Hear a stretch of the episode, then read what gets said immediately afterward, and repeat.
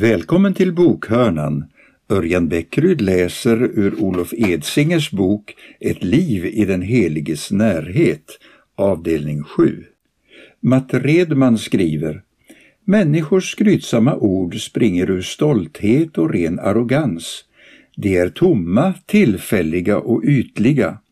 Guds anspråk kommer ur härlighet och ren helighet. Och de är många, eviga och sanna.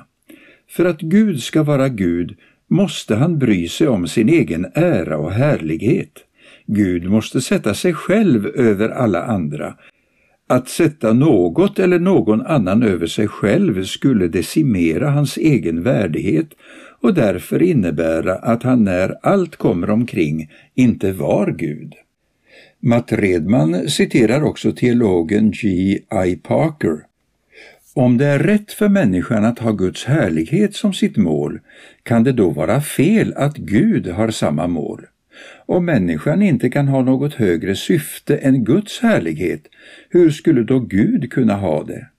Anledningen till att det inte kan vara rätt för människan att leva för sig själv som om hon vore Gud är att hon inte är Gud.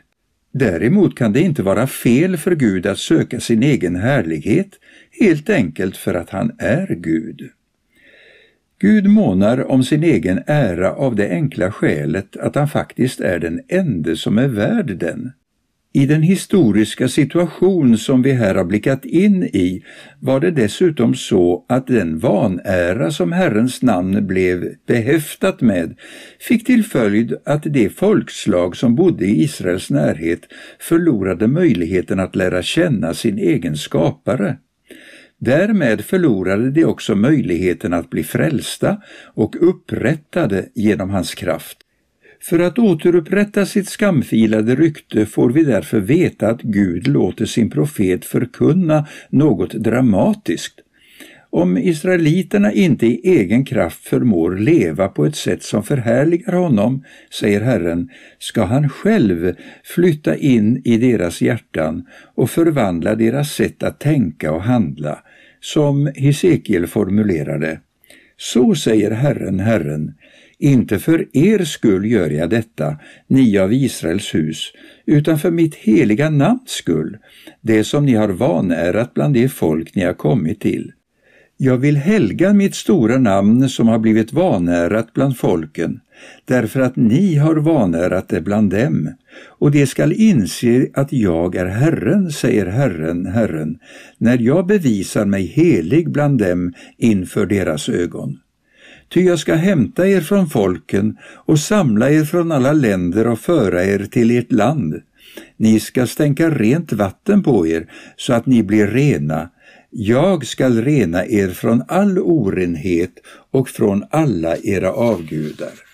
Jag skall ge er ett nytt hjärta och låta en ny ande komma in i er. Jag ska ta bort stenhjärtat ur er kropp och ge er ett hjärta av kött. Jag ska låta min ande komma in i er och göra så att ni vandrar efter mina stadgar och håller mina lagar och följer dem. Så skall ni få bo i det land som jag gav åt era fäder och ni ska vara mitt folk och jag ska vara er Gud. Uppfyllelsen av denna profetia kan delas upp i åtminstone två steg. Det första steget var då de deporterade israeliterna på nytt fick vända tillbaka till Juda efter att under cirka 70 år, alltså en hel mansålder, ha befunnit sig i exil i Babylon. Det andra steget var när Gud på pingstdagen utgöt sin ande över de människor i Jerusalem som hade kommit till tro på hans son Jesus Kristus, den person i vilken alla Guds löften har fått sitt ja. En hängiven farisé blir Herrens apostel. Övergången mellan Sinai-förbundet och det nya förbund som Jeremia och Hesekiel fick profetera om kom på ett dramatiskt sätt att förkroppsligas i den hängivne farisén Sauls liv. Redan som ung hade Saul kommit till Jerusalem för att studera skrifterna hos rabbinen Gamaliel. Den utbildning som denne laglärare gav Saul var bland de finaste man på denna tid kunde få i Israel och den gjorde honom väl införstådd både med Tora och de judiska sederna. Den gav honom även tillträde till den grupp laglärda judar som brukade kallas för fariseer. Till fariseernas viktigaste funktioner i det judiska samhället hörde att hos folket fostra fram den överlåtelse till Gud och hans bud som så ofta hade lyst med sin frånvaro under Israels historia. Ett viktigt led i detta var att undervisa folket i den så kallade muntliga lagen, ett system av lagar som bland annat hade till syfte att bygga staket runt Tora så som den var nedtecknad i de fem Moseböckerna.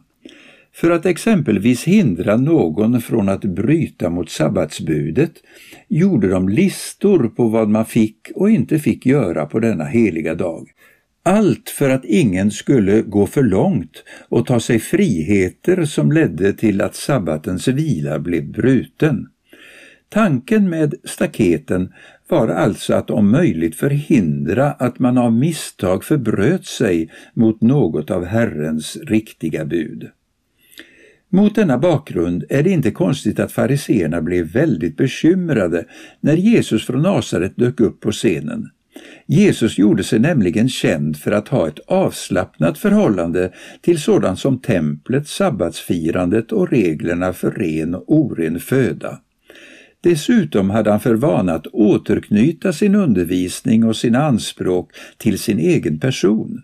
För att inte tala om det mest utmanande av allt, att det ibland kunde låta som om han ansåg sig vara Gud själv. Och det var ju ingenting mindre än hädelse, ett av de allvarligaste brotten enligt Guds heliga lag. Om fariseerna var inblandade i turerna kring Jesu korsfästelse känner vi inte till. Däremot vet vi att de efter uppståndelsen och pingsten kom att bli häftiga motståndare till den kristna kyrkan. Saul och hans partivänner såg det helt enkelt som sin plikt att försöka utrota den sekt som hade uppstått kring Jesus och som förkunnade att en ny tidsålder hade inträtt, en tidsålder där både templet och lagen hade spelat ut sin traditionella roll och där Jesus hyllades som Guds son och som den utlovade Messias. Lukas skriver i Apostlagärningarna att Saul försökte utplåna församlingen och att han andades hot och mordlust mot Herrens lärjungar. Efter att ha gjort vad som stod i hans makt för att rensa Jerusalem på Jesusanhängare får vi därför veta att han vände blicken mot den nabateiska staden Damaskus. Sauls avsikt var alltså att från Jerusalem dra vidare och förfölja kristna även utanför Palestinas territorium. Men Herren själv, skulle det visa sig, hade andra tankar för den hängivne farisén. På vägen mellan Jerusalem och Damaskus stämde den uppståndne Kristus möte med Saul. Lukas berättar. Men när han på sin resa närmade sig Damaskus strålade plötsligt ett ljus från himlen omkring honom. Han föll till marken och hörde en röst som sade till honom Saul, Saul, varför förföljer du mig? Då frågade han Vem är du, Herre? Rösten svarade Jag är Jesus, den du förföljer. Men res dig och gå in i staden så ska du få veta vad du måste göra. På tre ställen i Apostlagärningarna kan vi läsa berättelsen om Sauls möte med Jesus på Damaskusvägen. Detta om något visar oss vikten på denna händelse både i Sauls och i den unga kyrkans liv. För Paulus innebar mötet med Herren en helomvändning, inte främst så att han bytte religion. Det var ju samma löften som tidigare hade blivit givna åt det judiska folket som hade gått i uppfyllelse. Däremot är det tydligt att Paulus på Damaskusvägen fick ta emot en alldeles ny kallelse från Jesus. Jesu arbetsbeskrivning för sin nyblivne apostel lyder Jag har visat mig för dig för att utse dig till tjänare och vittne, både till det du har sett och till det jag ska visa dig. Och jag ska rädda dig från ditt eget folk och från hedningarna jag sänder dig till dem för att öppna deras ögon, för att vända dem från mörker till ljus och från Satans makt till Gud, så att de får syndernas förlåtelse och en plats bland dem som helgats genom tron på mig. Paulus chock i mötet med den uppståndne Kristus måste ha varit total. Han som så hängivet hade studerat de heliga skrifterna hade ändå lyckats missa uppfyllelser av deras allra viktigaste löfte. Den Messias som alla judar väntade på hade under flera år varit verksam i det heliga landet och trots detta hade huvudparten av hans eget folk förkastat honom. Om Paulus tidigare hade haft en övertro på lagen och dess förmåga skulle han nu komma att omorientera sig radikalt. Vilka var då bristerna med det gamla förbundet? Tidigare i detta kapitel har vi stiftat bekantskap med några gammaltestamentliga profeters sorg över sakernas tillstånd. Vi har sett att dessa, trots sin kärlek och respekt för det gamla förbundet, måste erkänna att Guds Tora inte räckte till för att skapa den lydnad och hängivenhet som Herren förväntade sig av sitt folk. Efterhand började profeterna därför tala om ett nytt förbund, ett förbund där lagen skulle skrivas direkt i människornas hjärtan. När vi nu har kommit in på Nya testamentet kan vi konstatera att det nya förbund som Jeremia och Hesekiel hade förutsagt blev instiftat i och med Jesu död och uppståndelse. Detta är mitt blod, förbundsblodet som blir utgjutet för många till syndernas förlåtelse, säger Jesus när han instiftar nattvarden. Redan genom detta förstår vi att ett av huvudärendena i det nya förbundet är att få en lösning på det problem som de gammaltestamentliga profeterna slet sitt hår över, synden. Som vi tidigare har varit inne på kan det fördärvade eller fallna i oss människor beskrivas som vår vilja att sätta oss själva istället för Herren i centrum.